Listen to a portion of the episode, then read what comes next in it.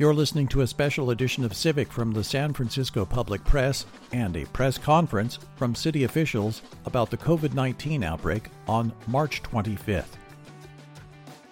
Good afternoon, everyone. Um, I'm San Francisco Mayor London Breed, and the press for joining us uh, virtually, as well as uh, Dr. Grant Colfax with the Department of Public Health, and other members from our hospital community, including UCSF and Dignity. Uh, as many of you know, uh, this has been a very uh, challenging situation, not only for San Francisco, but throughout our country. Uh, we declared a state of emergency back in February, on February 25th of this year, to begin the process to prepare for what we know was coming. As of today, we're at 172 cases in San Francisco. We see that continue to rise every single day. And when we look at states all over the country, uh, we know uh, that the early steps we took to not only be prepared, but also to ask people to stay at home has definitely had an impact on the numbers that we are seeing every single day. But we also know uh, that, as Dr. Colfax mentioned on Monday, um, it is still going to continue to climb. Uh, sadly, things are going to get worse, and it's important uh, that we continue to stay at home because it truly does mean that we save lives as a result. Uh, we have been working uh, to make sure that we identify the existing resources that we have in our healthcare system and that we look to increase our capacity so that when that surge hits in San Francisco that we are prepared. Uh, but if the numbers hit the way that they are going in a place like New York, there is really going to be a challenge with our system. And when you think about it, San Francisco has many hospitals. We have some of the best healthcare anywhere. Uh, we are in probably a better situation than most, but we are still in a situation that requires a significant ramp up. Uh, and it requires the need for our state and our federal partners to step up more than they ever have before and to move faster. Um, we see that there have been a lot of challenges with the federal government, but I am grateful for the stimulus package that just passed last night, and I'm hopeful that that money wake, makes its way uh, to the people of this city so that folks can survive. But I also hope that it provides us the much needed support uh, that we need in our hospital system so that we are able to uh, prepare and, and for the number of beds that we clearly will need during this crisis. Right now, we have about 1,300 medical surgical beds and 200 ICU beds. Uh, we definitely need a lot more than that, and we know that many of our uh, hospital partners have been really stepping up and uh, significantly increasing their capacity to help meet the need. This is not as easy as opening up a bed. It also requires that we have nurses, we have doctors, we have healthcare professionals, and we have uh, sufficient PPE to keep them safe, uh, as well as uh, support the patients that we're here to serve. Um, we estimate that uh, we will need more. Uh, it's not even a question uh, as to whether or not we'll need more. And so we are uh, grateful to the governor and the work that he's continuing to do, but we definitely will need more. We estimate that uh, we will need about 5,000 more hospital beds on top of what we already have, and at least 1,500 ventilators uh, to address uh, this uh, very significant challenge. We know uh, that it's important to make sure that we're ready, that we're prepared, uh, and we also know that if people who are out on the streets continue to congregate with one another, continue to interact with one another, which increases the spread of this virus, we will not have enough beds, enough ICU units, enough ventilators to support the people that we know are going to need them. That's what this is about. That's why you're hearing from all over the world to stay at home to stay within your respective home with your respective relatives so that we can do everything we can to prevent the spread of this virus. We are going to do everything we can to get our hospital community ready, uh, and it definitely has not been easy. We're doing everything we can to acquire a number of hotel rooms to help house those who are unsheltered and to also help those who live in congregate settings so that they're not sharing bathrooms and they're able to live independently and separate from others, that they live in the single room occupancy hotels, our SROs. Uh, we are setting up a system so that we can keep people apart from one another to prevent the spread. Uh, and this has been a real challenge, especially with our homeless population. Uh, and we will continue to work hard and we'll have further details about some of our plans moving forward. Um, I, um, as I said, made a request to our state and, and federal officials. I sent a letter today to Governor Gavin Newsom as well as uh, our Vice President, Mike Pence, who's in charge of the task force leading this effort making it clear what we need. Um, this is not the first time we've reached out to make it clear that there is a significant need in our health system, and I hope uh, that it will be the last. And I hope that they will deliver for the people of this state and the people of this country, uh, because time is cannot uh, be wasted on uh, interactions that don't lead to the kinds of results that we need. We need to be prepared to save lives. We need to be prepared to take patients uh, right away. Uh, and we need to be prepared with the capacity necessary in order to help people. And so I want to thank uh, the Hospital Council and uh, our great partners for continuing to work with us in the hospital community, the private sector, the public sector. Uh, we are working collaboratively um, around uh, the challenges that we all face with testing, uh, the challenges with PPE, the challenges that we know uh, will continue to get to a point where we um, are going to have to keep working together at this, supporting one another, because uh, we know that clearly at this point the numbers will continue to rise. There will continue to be people who need to be hospitalized. And I want us to keep in mind that we don't want to turn anyone away. Think about when you're out there and you're socializing and you're not socially distancing from one another, the difference that could make and the spread that occurs as a result of your interactions with other people. And if you went to the hospital because you were sick or a relative or a family member and they were turned away because we didn't have enough beds to accommodate them, we don't want to get to that point. And so, again, uh, my plea is to ask the public to continue to cooperate, uh, to continue to exercise social distancing, uh, to be responsible for one another because that's we're in this together. We are all responsible for one another and whether or not this virus spreads more than what we are seeing. We can see a difference by making sure that we do our part. And so I want to express my appreciation to the majority of San Franciscans who are following this order um, and who are providing helpful tips uh, to people of things that they should and shouldn't do uh, we have a list of frequently asked questions on our websites. We're trying to do everything we can to outreach to uh, businesses and individuals about what this means.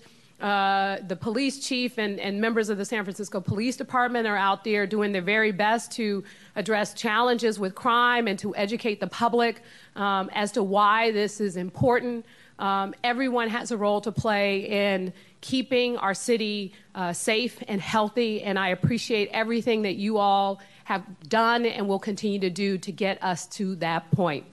And so, with that, I want to take this opportunity to uh, introduce uh, Dr. Grant Colfax with the Department of Public Health uh, to provide us uh, with an update and the collaborative efforts between the San Francisco Department of Public Health and our hospital council and the various hospitals that exist here in San Francisco.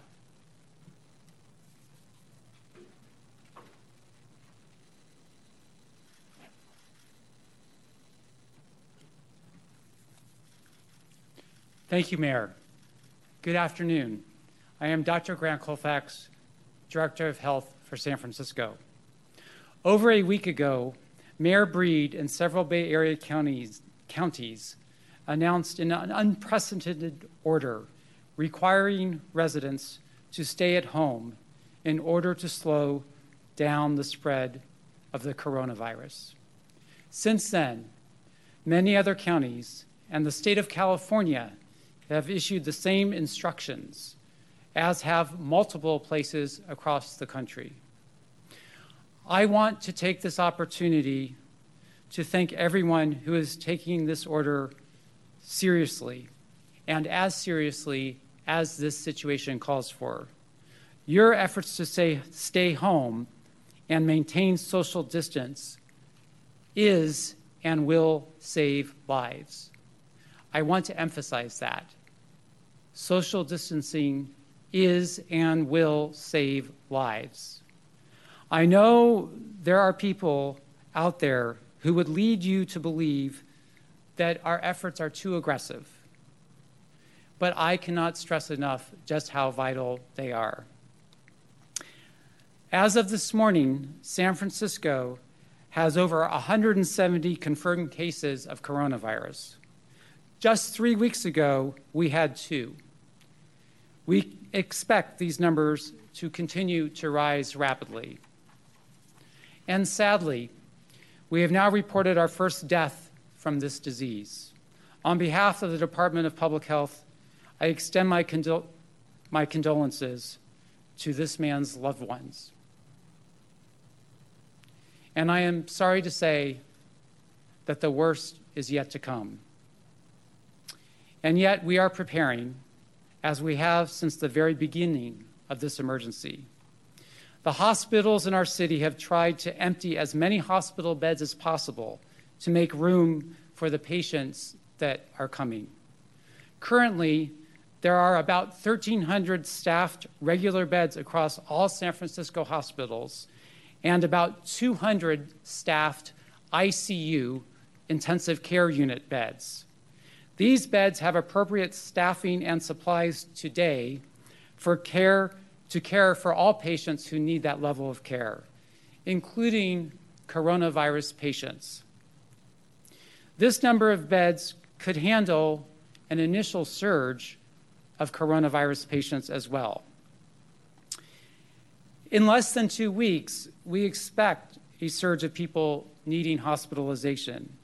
So, our goal now is to again flatten the curve so fewer people get sick at once this will reduce the likelihood, likelihood, this will reduce the likelihood that our healthcare system gets overwhelmed. The last thing I want, we want, is for those who need care to not be able to access it. Every hospital in the city wants to care for everyone who needs our help. That is why we must stay vigilant and recommit ourselves to staying home and leave the home only for essential reasons. Again, the health of our community depends on it. Now, as we are preparing for the surge of coronavirus patients who need to be hospitalized, I want to let all San Franciscans know that all hospitals in the city are working together on an unprecedented and unified response. Our work is being improved and supported by predictive modeling of the disease spread and the potential effectiveness of our interventions. It will help us envision various scenarios based on data, science, and facts from the coronavirus locally, across the nation, and the Bay Area. We are working with some of the world's top public health experts, epidemiologists, infectious disease, and global health experts based in the Bay Area, including at the San Francisco Department of Public Health, UCSF, and UC Berkeley. Our work to prepare for the hospital surge is happening in two parts.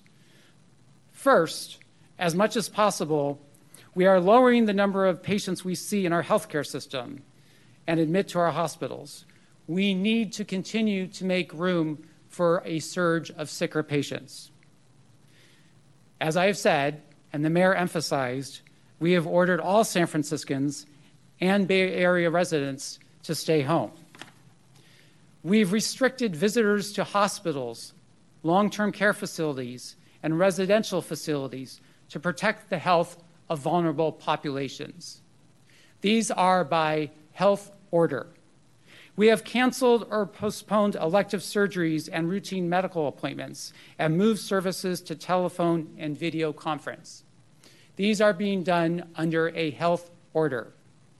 We have provided places other than hospitals for people with suspected or confirmed cases of coronavirus to remain safe and isolated, to free up hospital beds and hospital staff. We have ordered enhanced cleaning of SROs, expanded shelter hours, and more meals served to shelters and navigation centers to improve the health and safety of vulnerable populations in an effort to further reduce hospitalizations. The second part of getting ready for a surge of corona cases is the work all the hospitals in San Francisco, in San Francisco are doing together to increase capacity a new floor just for coronavirus patients is being readied at St. Francis Memorial Hospital that is staffed and equipped through contributions from St. Francis, Zuckerberg, San Francisco General, and UCSF. We've made the hiring of DPH, Department of Public Health nurses, faster and easier. And this has already resulted in adding over 80 new nurses to this collective effort. We are obtaining more supplies and equipment that we need most, including personal protective equipment, or PPE. And we are growing our capacity to test. We are now processing dozens of tests per day and waiting as little as 24 hours for results. Our top priority is the health of our patients, our community, and the people who care for them. I want all the people in our community to know we are doing the very best we can to be as prepared as we can be in fighting this disease. But I must look across the nation to New York City, and I continue to be concerned. It is plausible that despite all these efforts, we could have a scenario similar to the one that is playing out in New York this very day. If that happens, our capacity, our surge capacity, will be far exceeded. Look at what is happening in New York an excellent medical system, superb scientists, frontline, brave, courageous nurses and doctors, and a capacity to respond to normal and even urgent activities is being overwhelmed. In that situation, we will require, we estimate we will require over 1,500 ventilators, and 5,000 additional medical and surge beds. In that scenario, we will require federal and state assistance. We cannot manage that alone. So, as I close my remarks today, I want to address all San Franciscans as honestly and directly as I can. Every day, People you may not even know are exposing themselves to risk and working the hardest and doing their best to protect you and keep you healthy. Our healthcare workers, our first responders. If you aren't performing an essential task to keep our city running right now, then you have only one job. That is, please stay at home and keep everyone safe. By staying apart, we stand together. Thank you. And it is now my pleasure to introduce Dr. David Klein, President and CEO of St. Francis and St. Mary's Hospital, and Chair of the Hospital Commission for San Francisco. Hospital Council of San Francisco. Thank you.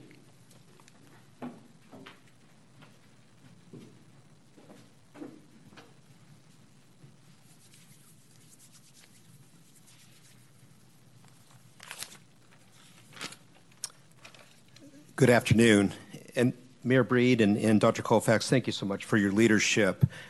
As chair of the Hospital Council, I'd first like to thank all of our caregivers in the city who keep our community safe. These are indeed uh, unprecedented times that we're all experiencing together. and there has never been a more important time for our hospitals to work together. And I am grateful to be here in San Francisco, where our many health systems have a long history of partnering to keep San Franciscans healthy. At Dignity Health and St. Francis Memorial, like so many other hospitals across the state and the world, we have shifted our focus towards caring for those affected by COVID 19. St. Francis is very proud to provide a dedicated unit for this important work. The unit will open in early April, and we will be staffed initially through a partnership with Dignity Health, UCSF Health, and Zuckerberg San Francisco General Hospital. We too uh, are supporting social distancing. We are encouraging our employees to work from home whenever possible. We're supporting social distancing as much as we can within the hospital and encouraging our patients to see physicians through virtual visits uh, instead of in person when that's possible. A public health issue of this magnitude must be addressed with creative solutions. The Hospital Council has been working to identify these solutions since the very beginning of this crisis. No one hospital can do this alone. The only response is a collective response, and I am grateful that this collaborative effort to create a dedicated center for COVID 19 patients will help ensure hospital care is available to anyone that needs it. I applaud the efforts of the Hospital Council, the San Francisco Department of Public Health, UCSF, and the Mayor's Office to look to the future and to ensure our community has the necessary resources to prepare for whatever comes our way. Working together, we will flatten this pandemic curve. Thank you. It's my pleasure now to introduce Mark Laret, uh, the President and CEO of UCSF Health. Thank you.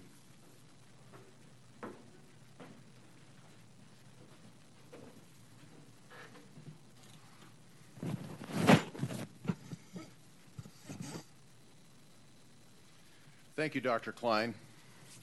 20 seconds but I won't take the full 20 without talking. Mayor Breed, I want to thank you for your courage and your leadership, setting an example for this nation about getting in front of the issues associated with this virus and taking the bold actions that hopefully will help us flatten the curve. And Dr. Colfax, I want to uh, similarly express my gratitude to you for your leadership in helping all San Francisco uh, be aware of the issues uh, at ri the risks that we're facing and helping us uh, through that. One of the greatest strengths of San Francisco is our sense of community. When there's an issue, when there's a problem, we all step up together to face it. We have a long history of doing this across all sectors. And today I want to talk about particularly how the hospital community has stepped forward to address the issues that Dr. Colfax just outlined. We know we need vastly more hospital beds. We know we need vastly more testing capability. We know we need to move to telehealth visits. And over the last several weeks, the hospitals in this city have dramatically reduced their census, dramatically reduced uh, inpatient elective surgeries, and dramatically increased the number of telehealth visits. And as I was driving over here today, I heard that today, for the first time ever at UCSF, we took care of more outpatients via telehealth than we did in person. A true moment of, of, uh, of recognition of an important change. Every hospital in San Francisco is doing its part. Kaiser was the first to have a drive through testing center. Uh, Sutter Health, CPMC, is looking at ways to expand their capacity. Chinese hospital, the VA, everybody has moved forward to look for ways that we can address this, the needs of our particular community. At UCSF, uh, we are planning to reopen our Mount Zion Hospital uh, by May 1st, hopefully sooner, uh, to expand our capacity by at least another 50 to 60 beds. But I particularly want to talk today about St. Francis Medical Center because Dr. Klein showed extraordinary leadership in saying, we will make space available. We don't have the staff, we don't have the physician staff, we may not have the resources to make this, this unit operational in time. But that's where all the other hospitals in San Francisco step forward. And led by uh, Dr. Susan Ehrlich, uh, the president and CEO of Zuckerberg San Francisco General, uh, we all got together and talked how we could contribute. UCSF will contribute mem- members of the medical staff, and we've made a $1 million commitment to help support the costs associated with reopening that unit. Uh, Sutter, Kaiser, uh, Chinese Hospital are all also stepping up and trying to help in any way they can to make this unit a success. Because as we all succeed together, uh, it benefits us all, but we all have to come together in order to achieve that. Let me just say, too, that I've spent a lot of time talking about, thinking about silver linings. I just mentioned one. We're doing more telehealth visits than ever before. But one of the other silver linings is that members of the hospital community in San Francisco are now working more closely together than maybe they ever have. The chief operating officers, the chief nursing officers, the directors of pharmacy are all working together to figure out how we can provide services and support to each other, share resources as needed, and improve the well being of all of the, of the members of our community. Uh, as Dr. Klein mentioned and uh, Dr. Colfax, we've been tapping into uh, resources that we didn't even know uh, we would ever need. Uh, the, the brilliant people at, at, UC Berkeley working with our scientists at UCSF on, on uh, modeling uh, the Chan Zuckerberg uh, BioHub initiative has been an enormous help in making equipment and expertise available to help us improving our testing. Scientists at UCSF working not only on new testing approaches, but also on new treatments.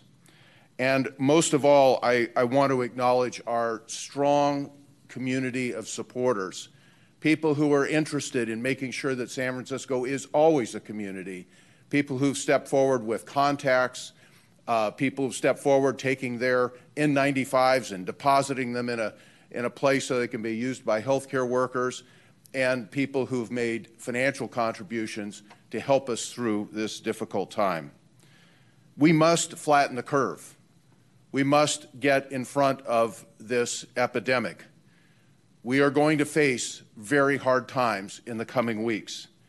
But if we do the basic things that Dr. Colfax talked about, washing our hands, keeping our distance, uh, and staying home, we can do our part to help this community succeed.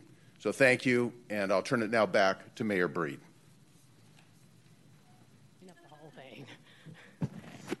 Um,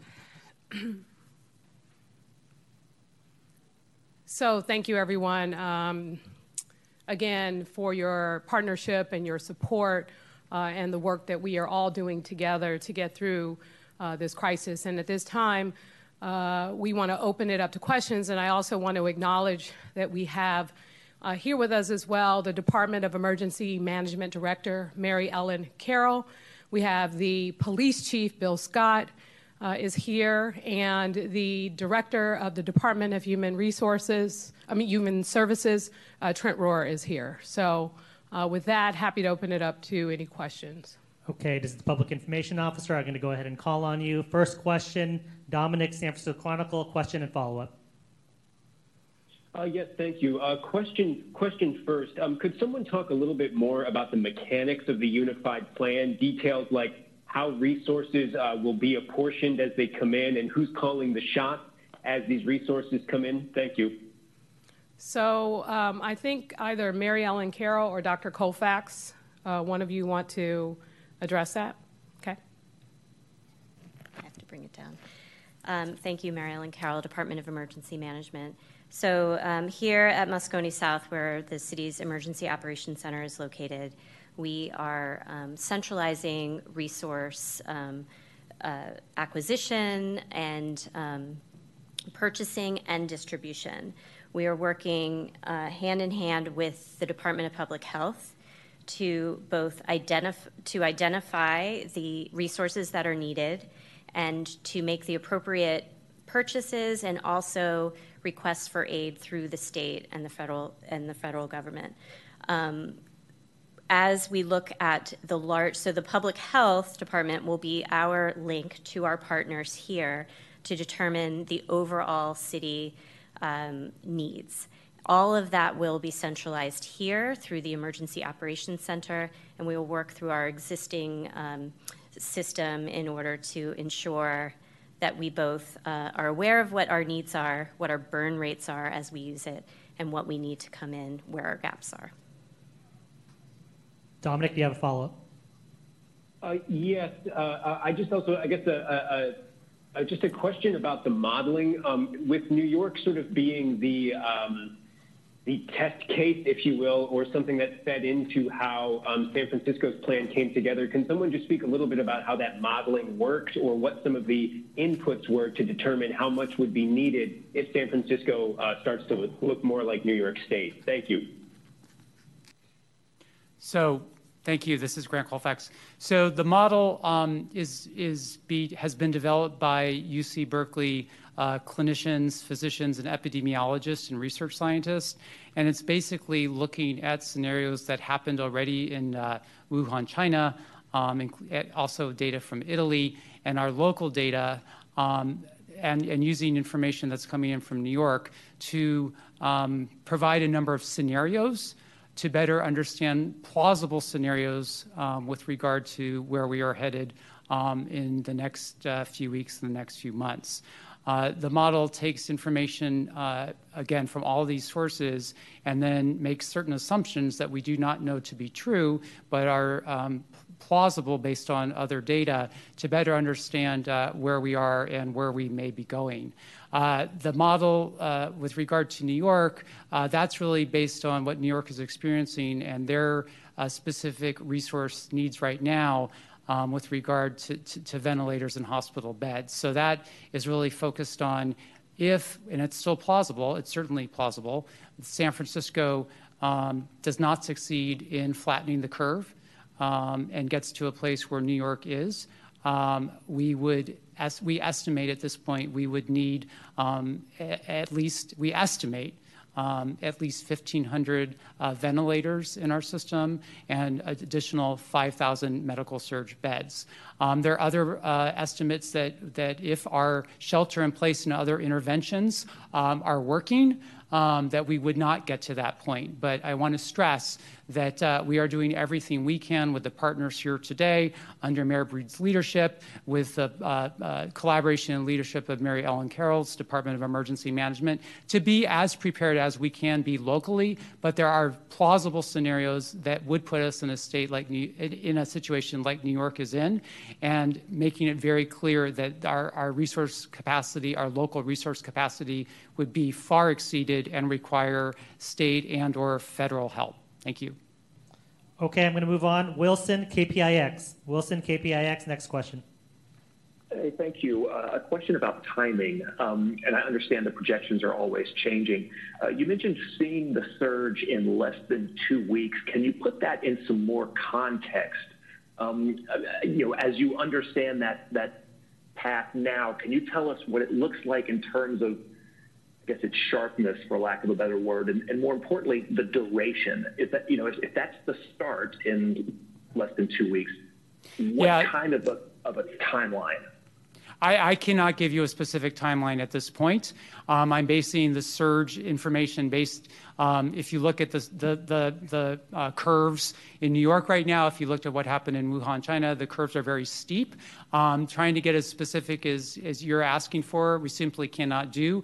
We are tracking uh, the data um, to see uh, what the plausible scenarios are. And in terms of how long um, this will be, we really don't have an answer to that because remember, we're doing a shelter in place right now.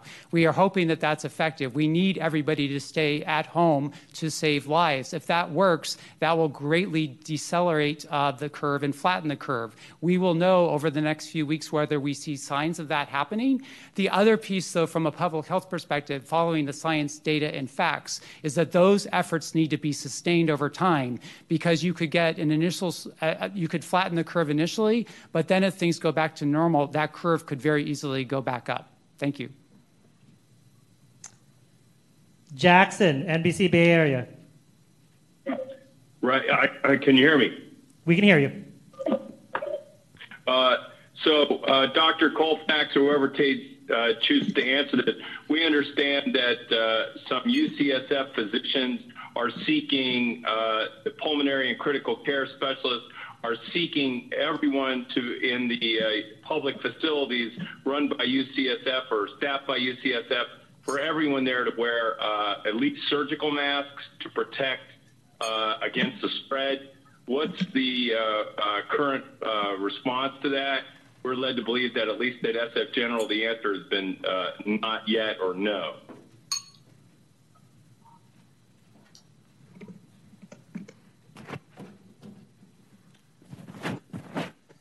This is Mark Laret uh, from UCSF. Uh, there have been, uh, there's been a lot of uh, work on the science around uh, the spread of COVID 19, and the predominant science belief is that this is droplet spread, not aerosolized, except in certain procedures when it is aerosolized. And so the approach has been to use droplet and contact precautions rather than aerosol precautions. Um, we're still learning a lot about the disease and a lot about the transmission. Uh, the uh, ideal approach that we would use would be to have plenty of PPE, personal protective equipment, for every employee. Uh, but the fact of the matter is that we're working under pretty intense shortages right now. And so we're trying to make sure that we're uh, giving the appropriate PPE to those physicians, nurses, and other staff who are in circumstances where they actually need it, and we're trying to reserve our supplies for those individuals. Uh, but over time, as we get additional stockpiles of masks, gowns, gloves, hoods, and so forth, we will try to expand the uh, uh, circumstances under which those are utilized. Jackson, do you have a follow up question? Uh, yes. Um, we also, we, I think Kristen was going to try to deal with this, the issue of five uh, sheriff's deputies and one cadet involved in uh, screening at City Hall have uh, showed signs. Um, are you guys concerned about uh, people at City Hall? There are, th- you know, a thousand people a day went into City Hall until you guys closed it up recently. Um, just wondering. Um, have you done any outreach? I mean, people hold weddings there and all sorts of things until recently. Uh, Jackson, um, you can you turn down your YouTube? We cannot understand your question. Jackson, can you turn down your YouTube uh, feed? We cannot understand your question. Uh, can I, uh, uh, basically, we understand a screener at City Hall has tested positive, uh, a cadet at SF Sheriff's Department, and um, can you hear me now? Hear you now. Okay, so the screener is tested positive, and we were just wondering what's been the fallout from that. Do we have any idea how many people might have had the potential of being exposed? And, Jackson, you really uh, have know, to you really have to turn down your YouTube clip, your YouTube uh, stream because uh, you, have got to mute it because it's you're coming in choppy. Uh, as I understand it, your question is what is being done uh, over for screening at City Hall? What is being after done done regarding screening at City Hall because uh, there because some sheriff deputies have tested positive for COVID nineteen. I didn't catch that. I'm sorry. Can you repeat? I'm going to repeat your question as I understand it. Um, you're asking about sheriff's deputies that have tested positive for COVID 19 at City Hall, and if, if there's anything being done differently at City Hall for screening. Well, uh, to notify people as well, yes. Uh, Dr. Colfax is here to answer your question. So, just um, again, we are following all recommendations and protocols per the CDC with regard to exposures, whether they are in City Hall, um, whether they are in any other institution.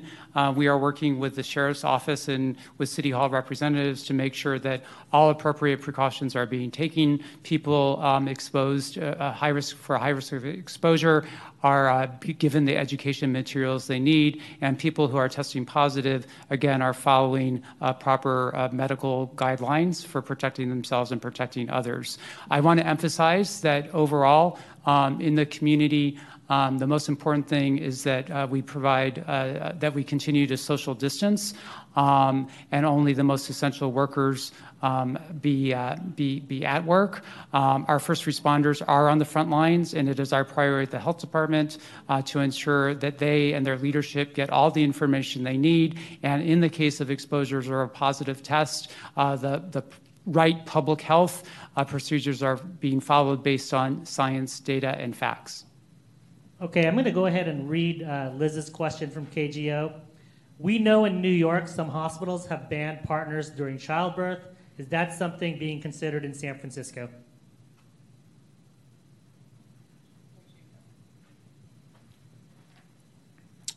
So we issued an order restrict, severely restricting uh, uh, visitors to uh, a health order restricting visitors to, to all hospitals, all but uh, the, the, the most um, essential visitors w- were allowed in. Um, we think that this is based on public health, and we think that uh, further restricting at this point um, is, is, is not, not necessary. Thank you. I'm also going to read Christian Captain's uh, question. What is being done to crack down on hotspots, including 850 Bryant, where there have been a number of cases, and Laguna Honda?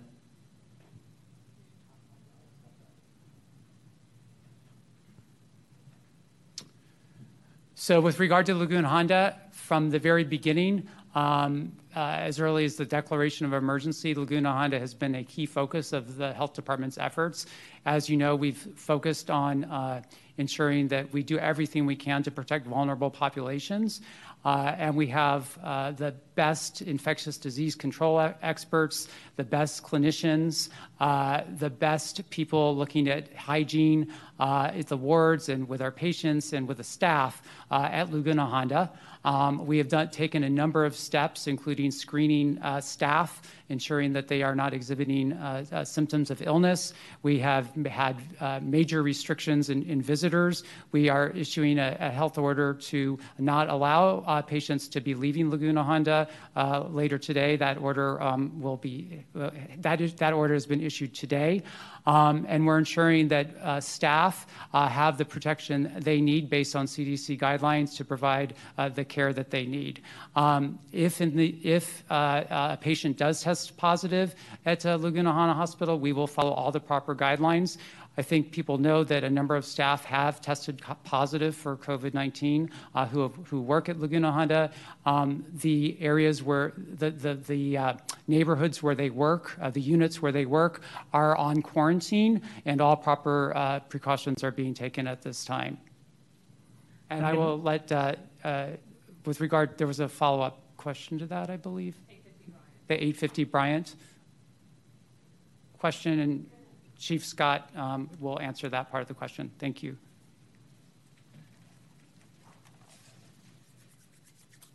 So for 850 Bryant, uh, the San Francisco Police Department had two of our employees to test positive for COVID 19 at 850 Bryant. We have quarantined 24 officers, uh, 27 total employees from that unit, 25 sworn and two uh, non sworn employees. We have sanitized that work location and we had already restricted some of our uh, workforce from being in the office. we we've broken up our investigative units into details, so we are rotating them from telecommuting to working in the office when it's essential to actually working out in the field, which we announced the other day. Um, we've been in contact with Sheriff Miyamoto. I know he has a number of staff at 850 Bryant. The courts have restricted their court activity to basically all essential court activity. Um, I just got an email just as I was uh, listening to the mayor about some jury trials have been postponed. So it's the same concept that Dr. Colfax and others have been preaching social distancing, limiting the amount of people in a, in a combined, confined space. And that's what we're practicing. So we hope that that will have a difference and limit the exposure to our workforce. Thank you. Okay, I'm going to read the next question from Mission Local. We keep hearing from our Hispanic community that they are afraid of getting tested or going through drive through because of their legal status, despite the president saying they, they would and should be tested and treated. But I think it, it would be beneficial for the community to hear from our local leaders how safe are undocumented and uninsured Latinos to get tested. Grant Colfax, Department of Health. So I just want to emphasize uh, that the health department takes care of everybody, regardless of immigration status.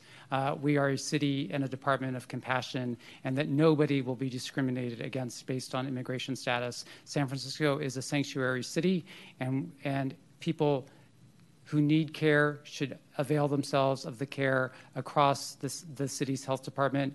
if you meet criteria for being tested for COVID 19, uh, you should be tested. We will test you. We will take care of you. Okay, next question. Alexander, San Francisco Business Times. Alexander, San Francisco Business Times. Hi, uh, uh, can you hear me all right? Hear you. Go ahead. All right. Uh, so uh, I wanted to see if there's uh, maybe Trent could answer this, uh, but I wanted to see if there's any update on the hotel situation in terms of uh, the number of rooms being proposed in response to the RFP last week. Um, and also, um, if Trent could clarify, um, at the press conference on Monday, there was it, it, it, it, wasn't quite clear whether he was supporting hygiene stations uh, for homeless uh, people on the streets or uh, or putting them in hotel rooms. And I guess you could speak a little bit more about how the situation's changed. Hi, Trent Rhorer, Executive Director, Human Services Agency. Um, we have completed lease up, um, executed leases for over 300 rooms. We're currently uh, working with the Department of Public Health to move uh, homeless individuals or others who cannot self quarantine out of the hospital and into these isolation rooms. This is our primary number one focus in preparation for a potential surge. The hospital needs these beds, and the individuals that are in them now do not need to be hospitalized. They're simply there because they cannot quarantine.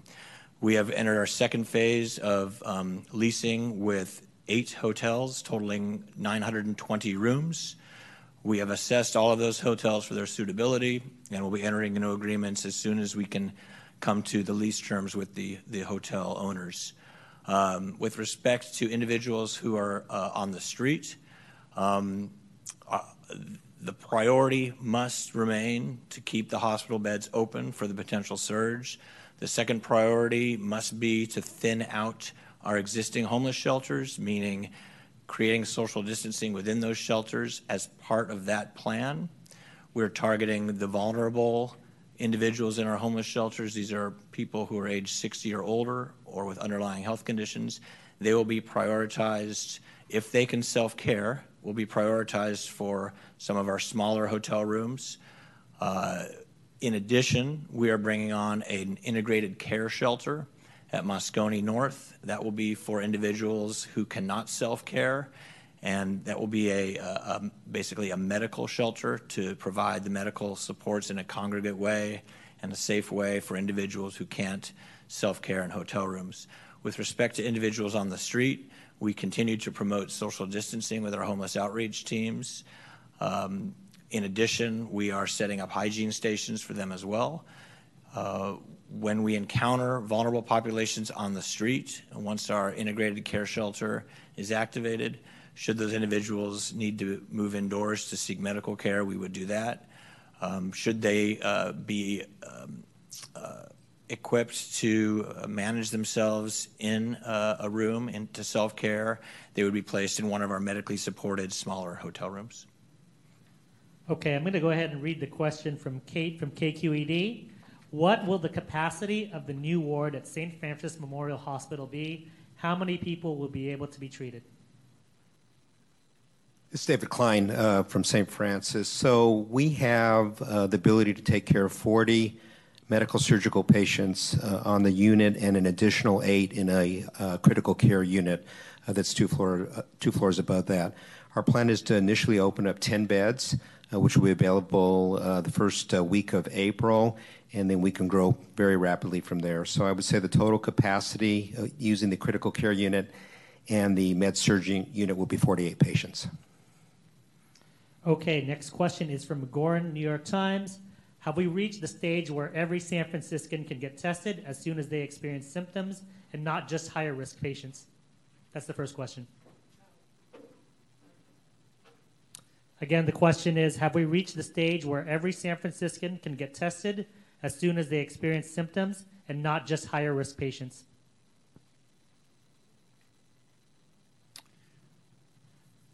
So we know that there's a national shortage of COVID-19 of testing for COVID-19. Uh, we are rapidly escalating our testing abilities uh, here in San Francisco.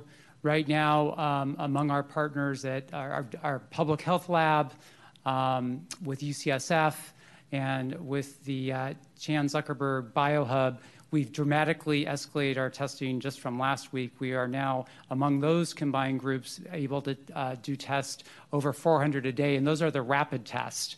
I think one of the key things in this testing discussion that's really key is rap- turning tests around in a day or, or, two days is really vital to better understanding uh, how to care for patients and where we are in the epidemic. These other tests that are being escalated, some of them uh, take a turnaround time as much as six or seven days. Um, and as you know, um, from what we're seeing across the country and across the world, that is just uh, insufficient for, for us to be able to respond uh, to the epidemic. We are working with key partners across the city to escalate so that everybody who has symptoms uh, consistent with co- coronavirus um, can, can, can get tested and know their status. Uh, we have also issued a health order as of yesterday uh, that required all testing agencies in the city to report the number of positive tests, uh, the total number of tests that they are doing, the total number of positive tests, and the total number of negative tests. This is an unprecedented effort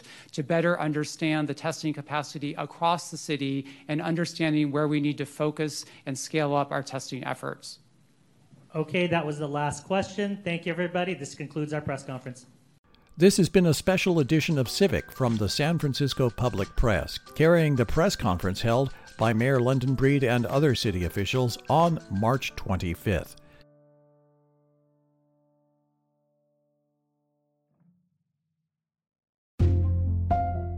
KSFP and the San Francisco Public Press are supported by listeners like you. Learn more about our membership program and join the public press at sfpublicpress.org/donate. You can make a donation online or send a check to the San Francisco Public Press, 44 Page Street, Suite 504, San Francisco, California 94102.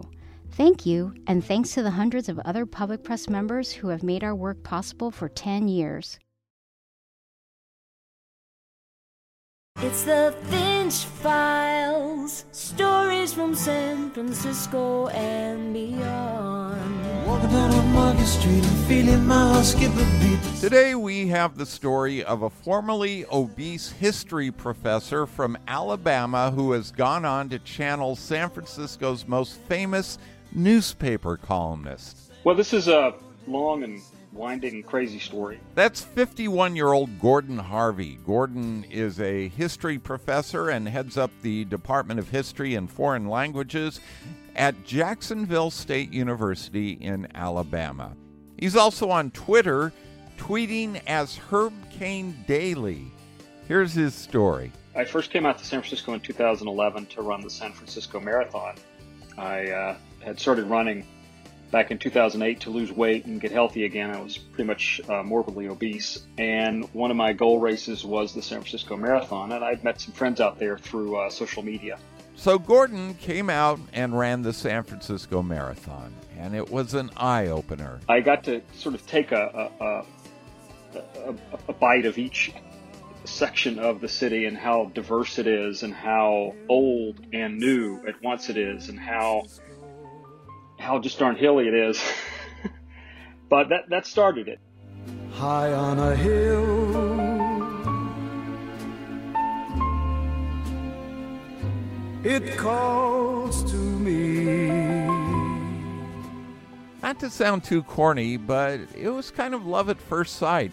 Gordon Harvey returns to the Bay Area to run events with local friends that he's made via social media. But there's more to Gordon's infatuation with San Francisco than just the scenery. I grew up in Alabama, and I'm not typically Southern, even though I am a native native Southerner. I I've always had uh, sentimentalities or um, a viewpoint that really never fit in with the people that I grew up with, uh, or even my family.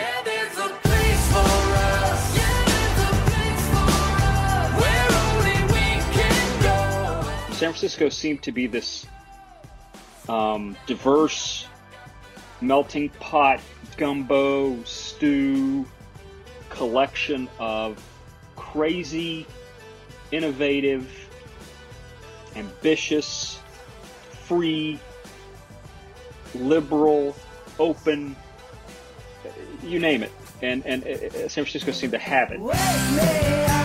San Francisco. That's the place where I belong.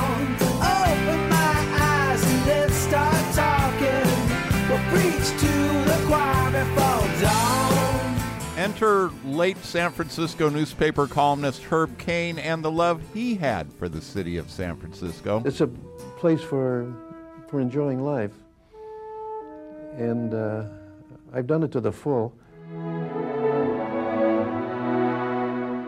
Thousands and thousands of columns and millions of words, all about one city, which is a tribute to the city more than anything else. It's hard to believe Caen died more than 20 years ago, but for decades, Herb was the man. His columns in the San Francisco Chronicle, for many readers, personified Baghdad by the Bay, as you like to call it. Gordon Harvey got the idea for tweeting as Herb Caen from a community radio station in the Mission District that he listens to online. They were talking about Herb Caen one day, and I, I kept thinking, man, you know, Herb Caen, I've read his stuff, and it's beautiful and poetic, and, you know, sometimes he's crabby, sometimes he's romantic. And I wonder if there's a Twitter account that does, you know, daily Herb Caen t- tweets and quotes. And I found that there was one that had been there for a, long time ago, but has been dormant for three to four years. And I was like, you know, I'm going to do it. I'm going to, I'm going to, I'm going to tweet Herb Caen each day. Gordon started tweeting as Herb Caen Daily, sending out a Caen quote once a day with his morning coffee. At first, just a couple dozen people followed his tweets. That has since changed. The uh, the San Francisco Chronicle reached out and did an article, and I went from you know 25 people following me on Twitter to now I'm I'm almost at 1,500. Um, there are people who thanked me for it. I think uh, Herb Caen's son actually tweeted that he thought his dad would love what I was doing, which meant the world to me. The purpose of these tweets for me is to connect, to to take part uh, from afar in some small way with a city that I adore, and maybe somehow gain membership into the world of of San Franciscans. Um, if just by this small measure of appreciation for what you all have there that I wish that I had here. Gordon Harvey hopes to provide a fresh Herb Caen quote every day for a year. After that, he may start recycling quotes as long as people are into it. The bottom line is that it, it connects me to this city that I've, I, I love and that I wish I could be in and I wish I could visit more. Um, and if, if that's all I can do to connect to the city, then, then so be it. But it makes me feel uh, a little bit each day uh, like I'm not um, in Alabama, but I'm, I'm walking down uh, Market Street or California, and um, I'm part of the city. So I guess that's why I do it. San Francisco San Francisco night. I'm Peter Finch for the Finch Files, stories from San Francisco and beyond. San Francisco, San Francisco nights, San Francisco.